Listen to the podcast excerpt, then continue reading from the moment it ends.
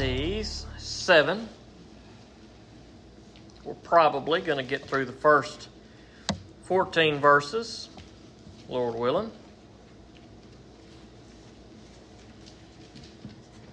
This particular chapter is a little easier than some of the things we've talked about in the last couple of chapters.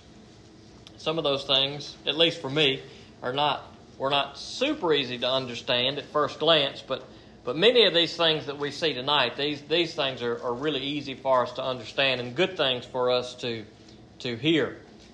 Ecclesiastes chapter 7, that's in the Old Testament. If you find Psalms and Proverbs, just keep on turning. You're pretty close. We're about halfway through with the book. We've made it over the halfway point. We'll be finishing it up in a, in a few weeks. Ecclesiastes 7. Let's pray, and then we'll get started.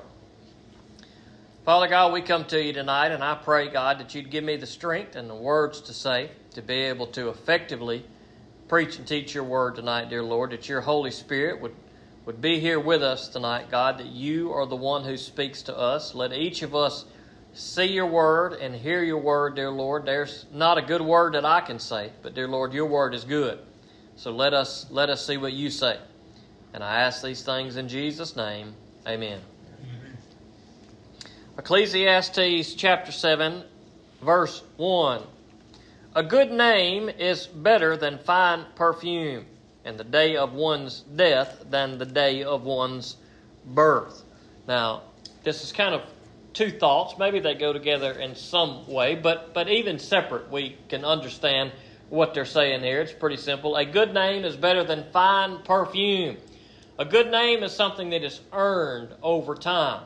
Somebody may see you, they may have a good first impression of you, and that's a good thing. But, but as we examine the lives of those around us and those around us examine us, we may find ourselves saying sometimes, He's a good man, or she's a good woman. Why have we come to that conclusion? We have seen the way that they have lived their life, and presumably in a, in a godly way. They have done they have done good things. They have been trustworthy.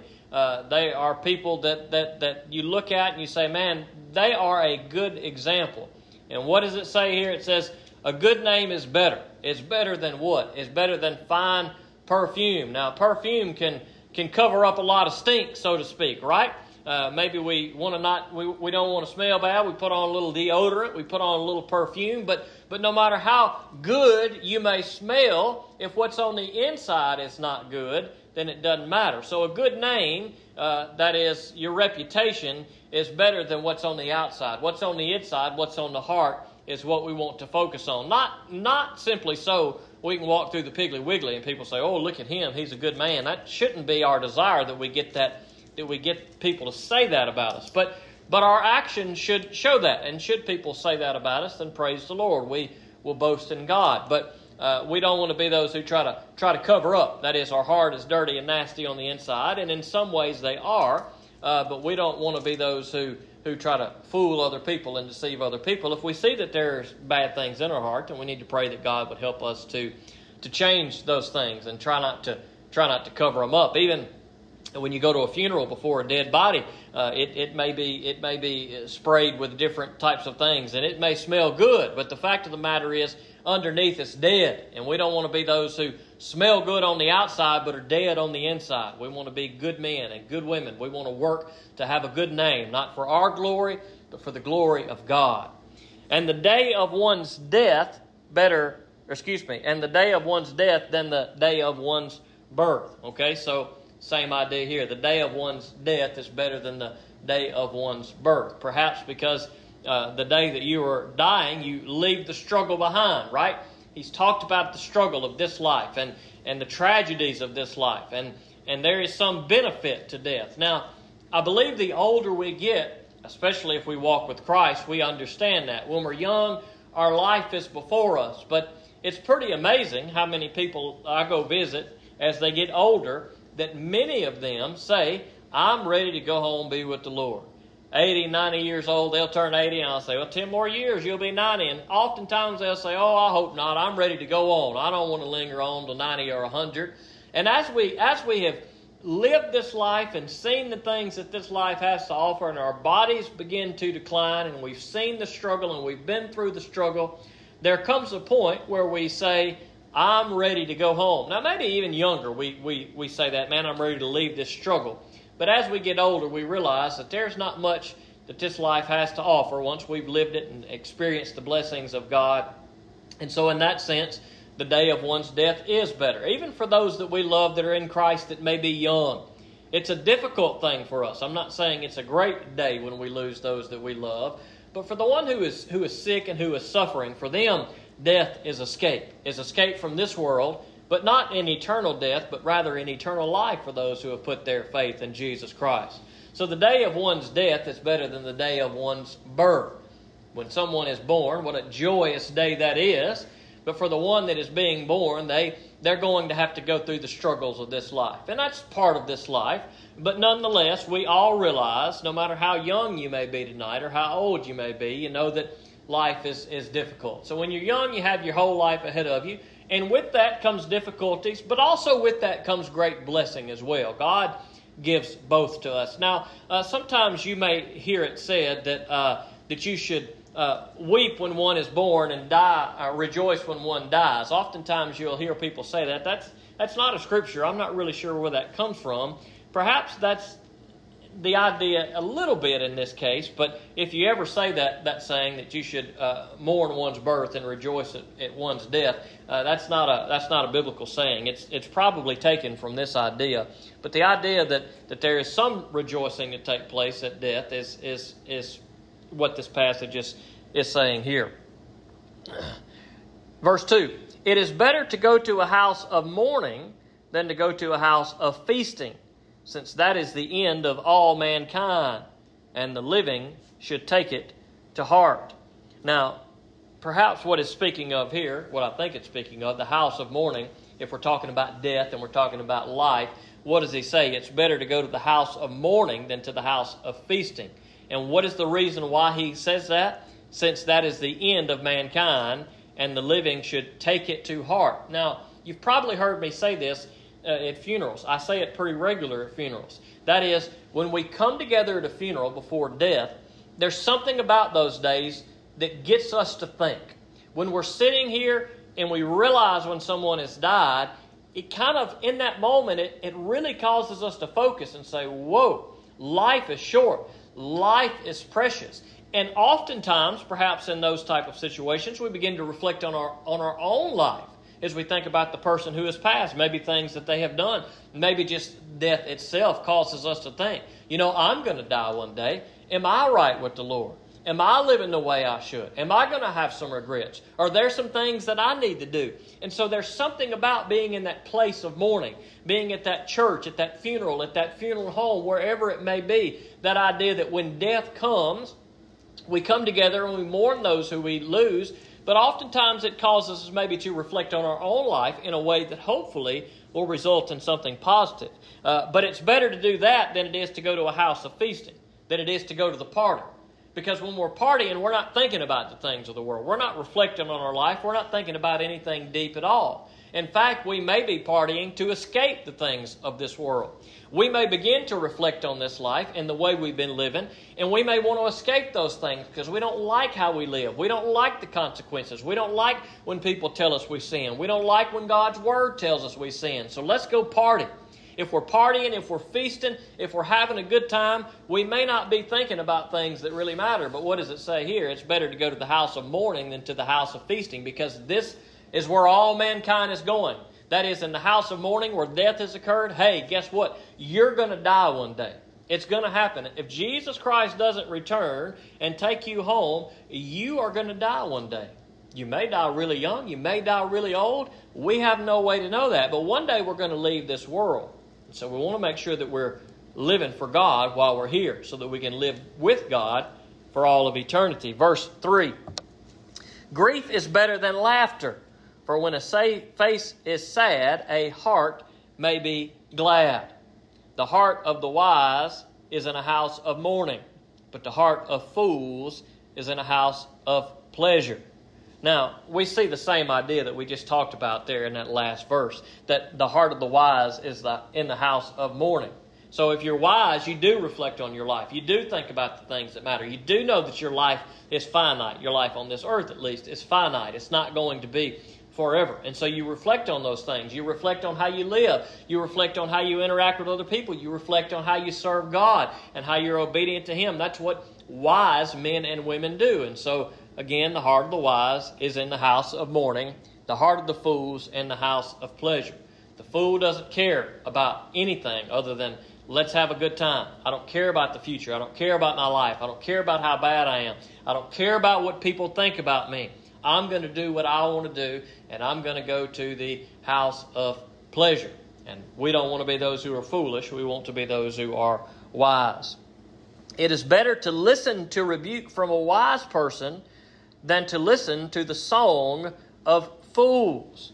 Now, this is a, this is a, t- a tough thing right here. We, we may not like to be rebuked. I would venture to say that probably none of us in here really like to be rebuked. We probably don't sit at home every day and say, "Man, I hope I hope one of my friends, one of my brothers and sisters in Christ will come and rebuke me today." Now, maybe you do. Maybe if you're really feeling convicted about a sin, maybe you are hoping for that accountability. And if you're hoping for it that bad, maybe you just need to go to a brother and sister and say, "Look, I've sinned. Would you pray for me? I, I need to confess this, and and I need need somebody just to just to share this with." But likely we probably don't like it when wise people rebuke us. And sometimes people come to us and they are wise and they come with all love and, and they say, Hey, brother, hey, sister, here's something that's going on. You shouldn't be living this way. You shouldn't be doing this. You shouldn't be acting in this way.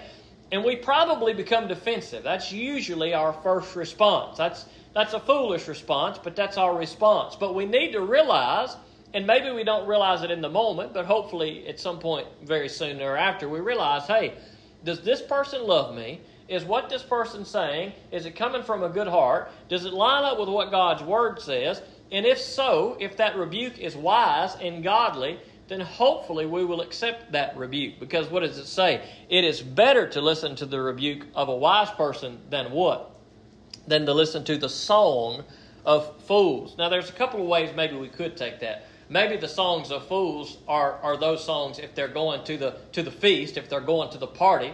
Maybe the fools partying and music's playing in the background, and that's what they're hearing. They're here, they're they're having the good time, they're hearing the music, they don't care about anything else in the world. That could be what it means by the songs of fools.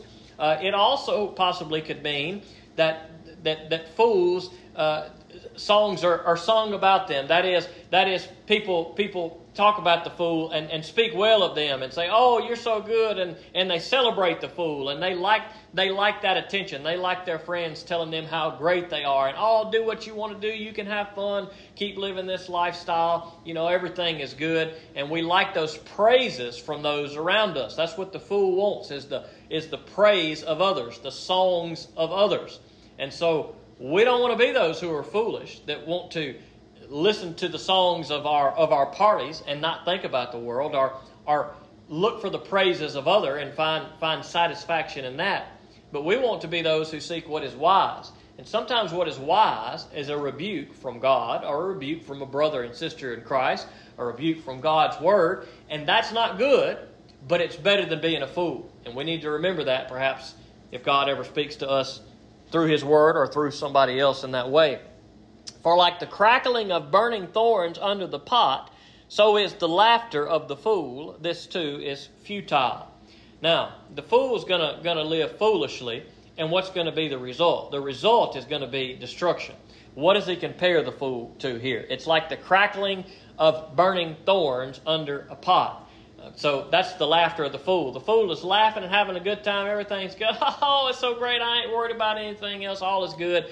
But the fool's destruction will come quickly, just as that crackling of those thorns. Thorns crackle and pop, and they burn up really quickly, and then they're gone. Well, that's the laughter of the fool. It's it's there for a moment, and it's gone the next moment. There's no there's no good that comes from that. Now, for the wise that seek wisdom and heed the wise rebuke and heed the fear of the Lord, that's the beginning of of wisdom. Uh, the fear of the Lord is the beginning of wisdom right? When we when we seek that type of wisdom and let that wisdom speak into us, we will that will that will result in, in something better. But for the fool who uh, gives in to the laughter and the party and the sinful life and doesn't listen to wisdom, that's going to be a swift end. Verse 7 Surely the practice of extortion turns a wise person into a fool. A bribe destroys the mind. We got to be careful that we don't that we don't get persuaded to do things. Even those who are wise, we can't just say, "Well, I'm pretty wise. I know a lot of the scripture, and I'm wise, so therefore I've got nothing to worry about." Well, be careful because money is a powerful thing. Material things are pretty powerful. And what does it say here? That a bribe destroys the mind. And so we want to make sure that we are not those who are easily bought over uh, from somebody else or by something else with some type of bribe or some type of extortion, but that we are those who remain wise and do the right thing and, and, and are not uh, uh, turned away into the foolishness that's being spoken of here. Verse 8 The end of a matter is better than its beginning. A patient spirit is better than a proud spirit. And both of those things are true. The end of the matter is better than the beginning. It's always good to finish something up. Perhaps you started school. It's good to start school. You're excited when you in kindergarten or when you start your first first month or two of college. But guess what? Pretty soon you think, man, I'm ready to get through this. And then it's great. The beginning is good, but the end is better when you finally graduate. Even in good things. Uh, even on vacations, you think, man, I'm fixing to go on vacation. And it's great when you go on vacation. But sometimes coming home from vacation is better than going on vacation. Sometimes the end of the matter is better than the beginning of the matter. And there are many, many things in life. We, we work hard, and it's, and it's hard work, and it's good to get up and work hard. But man, at the end of the day, when it's time to sit down and relax and quit, the end is better than the beginning. And so that's a, a pretty practical passage that we can, we can relate to for sure. A patient spirit is better than a proud spirit. Well, that's pretty easy to understand. And so we need to ask ourselves do, am I proud or am I patient? Which one of these am I? Because if we are those who are proud, then well, that's not a good way to be. But what does it say? It's better to be patient. So we need to we need to look at these things. These are these are areas that we see throughout the Scripture that are important for us to reflect on to see: Am I proud? Am I patient? And if we're not, then we need to ask God to help us in those ways. Verse nine. Don't let your spirit rush to be angry for anger abides in the heart of fools. That's another good one. Are, are we those who quickly are angered? Maybe we are. Perhaps some uh, suffer with that more than others. Perhaps for some, that's your big temptation. Maybe it's anger. You hear something, somebody says something, and you just you just you just go crazy right off the bat. You fly off the handle. You rush into anger. But what does it say? Don't let your spirit rush to be angry, for anger abides in the heart of fools. So it's a foolish thing. And oftentimes when we are angry, we do foolish things. We say foolish things. We become fools in those moments. Now, we don't want to be those who, in our anger, do something that is foolish. We want to be those who keep that in check. So we need to make sure that we are not those who are giving in to that anger. But where does that anger come from? It says it abides in the heart. Now, that's what God really wants to work on all throughout Scripture, is He wants to work on our heart. And so if we're always angry all the time, then maybe there's something in our heart that does not need to be there. That's where we need to start. Okay, God, I'm struggling with anger, but God, my, my heart's not right in this way. God, help me to see where my heart's wrong. God, heal my heart. God, cleanse my heart. God, give me the, the patience not to be angry. And God will help us with that. And there may be days we stumble, even after really seeking hard. But if we really try, God will help us to overcome our anger or whatever sin that it may be. But it's likely that that, that sin, whatever it is, it comes from the heart. That's what Jesus said. Whatever comes comes from the mouth uh, is an is an overflow from the heart. It, it, it, and, and it's important for us to realize that. Verse 10 Don't say, Why were the former days better than these? since it is not wise of you to ask this. Now, we talked about this the first Sunday of the year. We talked about this particular verse. The good old days. What about the good old days? But the good old days may never really have existed because you may look back when you were a child and you say, Oh, those were the good old days. But your parents and grandparents, to them, they say, Oh, the world's worse now than it's ever been. That's what they said when you were a kid. And now you've grown up and now you say, Boy, the world was better when I was a kid. But kids today that are living, it's the good old days. And then 50 years from now, if we're still here, all these kids will say, I remember the good old days. When were they? They were in 2023. But y'all are saying, wait a minute, 2023 is the worst time ever. And so the good old days is a relative term, and we can get into this trap of living in the past, maybe even making the past better than we thought it was. Maybe the past wasn't as good as what we thought it was.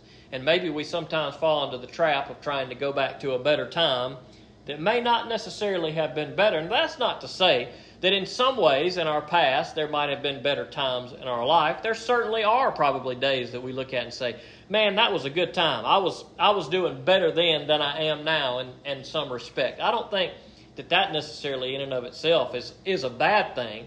But if we dwell on and, and get so focused on the days of the past that we're not living in the present and not looking to the future, uh, we may deceive ourselves with better days that were not necessarily better than what we have now.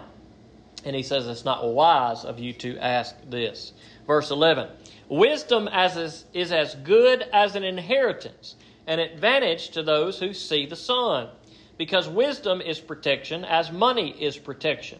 And the advantage of knowledge is that wisdom perseveres the life of its owner. So wisdom is good, right? An inheritance is good. It's great if you get an inheritance. I mean, you haven't done anything to earn that. Somebody just says, Here, I'm giving you this. I'm giving you this land. I'm giving you this house. I'm giving you this money, whatever it may be. An inheritance is a good thing. But what does it say? Wisdom is as good as an inheritance and an advantage to those who see the sun. That is, people who live on the earth. That phrase, under the sun, or see the sun here, for humanity.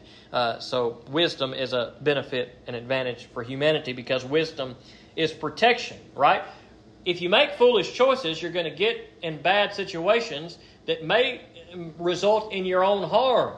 But wisdom is for our protection. And it's interesting here that it says, as money is protection. Now, money has some good, and I guess there is some protection in money. You perhaps could buy things to protect you, or have some security. And hey, I got a little money put back, and I got enough money to buy this or do this, or provi- provide for my family, or take care of certain things. I don't think that's a horrible thing. We have to make sure, however, that we're not trusting in our money alone and that all of our trust doesn't come in our wealth. Yeah, to say I got a little money and it's good and I can use that in good ways and there's there's a little little insurance there, so to speak, a little little security, if we can call it that. That's not in and of itself, I don't think, a bad thing. But oftentimes we trust so much in, oh, I've got to keep this much money because that's going to be my deliverance as long as I've got this much money. Because what we must realize is our money can be gone in an instant, or our money could be worthless in an instant. You've seen, you've seen it in countries around the world throughout history. There have been occasions where uh, economies collapsed overnight and dollar bills were blowing in the streets. You couldn't do nothing but build fires with them. That's all they were good for. And you say, well, that could never happen here. Well, it certainly could happen here because we are no better than any other people. And in fact, if we continue to live as we do as a society, I would not be surprised at all to see our world collapse in such a way. Not that I'm trying to be gloom or doom, but I'm saying that to say don't put your trust in money because your money will not save you. Your retirement account will not save you. We need to trust in God. Money is a good thing. We need to use it wisely, but we do not need to trust in that. Verse 13 Consider the work of God, for who can straighten out what he has made crooked?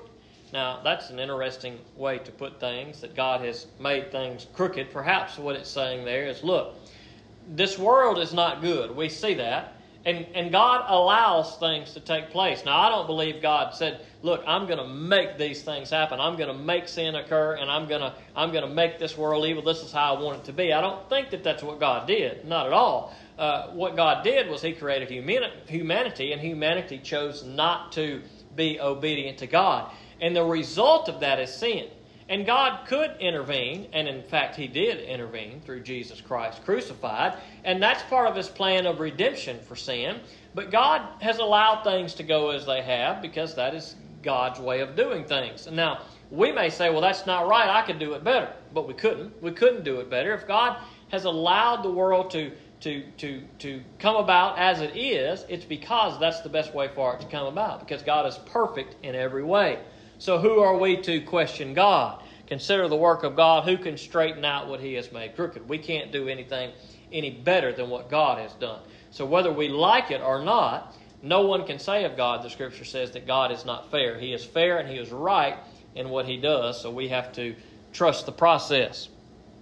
Verse 14 In the day of prosperity, be joyful, but in the day of adversity, consider. God has made the one as well as the other, so that man cannot discover anything that will come after him. Now, we have probably all had these two different days that are talked about the day of prosperity and the day of adversity. Those come. Now, you may be sitting here today and you may be in a day of prosperity. Praise the Lord. What does He say? He says, Be joyful. When God has blessed us and things are going good, then we need to rejoice in that. We need to praise God and we need to enjoy the things that God has given us within reason and not go crazy and not, not put those things before God, but to find some enjoyment in the good things that God has given us, perhaps perhaps in wealth, perhaps in health, perhaps with our family, that we enjoy the good things that God has given us. That's a good thing. So when we're in a season of prosperity, we need to praise God. But what else does it say? But in the day of adversity, consider that God has made one as well as the other. God is still in control. There's nothing that occurs that God does not allow to occur. And so we don't need to praise God when all is good and not praise Him when things are bad. God allows both things. He gets us through the days of adversity just as He blesses us in the days of prosperity. And so the point being here in this verse is that there are ups and downs in life, and you don't know what the future is going to hold. That's what he says at the end of the verse. Uh, so that man cannot discover anything that will come after him. You can't predict what next week's going to be like. Because you look back at your life, and what does your life look like? It looks like a roller coaster. It's seasons that are great, and it's seasons that are bad. And it's seasons that are great, and it's seasons that are bad. So, what's the next season going to be? Is it going to be bad? Is it going to be good? Well, it could be both. It could be neither. It could be bad, bad. It could be good, good. We don't know what the future is going to hold. So, we can't focus on that. We can't dwell on that. We just have to know that God is in control. Whatever occurs, we need to enjoy what God has given us. We need to praise Him on the good days, and we need to praise Him on the bad days. And not worry about the future so much as living for the here and now, so that we will do what is good, what God calls us to, so that we can make a good name, not for ourselves, but that we can make a good name for God, that we would be those who are wise, that find the, the wisdom of God and do the work of God. Let's pray. Father God, we come to you. We thank you for these good verses. It's a lot for us to consider. I pray, God, that we would not fall into the trap of just trying to look good and smell good on the outside, but we would work on what's on the inside, dear Lord, on our heart. Dear Lord, that's where the that's where the nasty stuff comes from. So help us not to have nasty hearts, but clean our hearts, dear Lord, by allowing us to seek you and put our faith and trust in Jesus Christ. I pray that we would not be those who are foolish in the way that we live, but we would be those who are wise, who fear you, who seek you. Let us listen to the rebukes of your word, dear Lord, or maybe even those you put in our path, that we would grow in those things. God, I pray that you help us to praise you on the good days and on the bad, and not worry too much about the future, because today's got enough troubles of its own, dear Lord. So let us trust you today with all of our heart. And I ask these things in Jesus' name. Amen.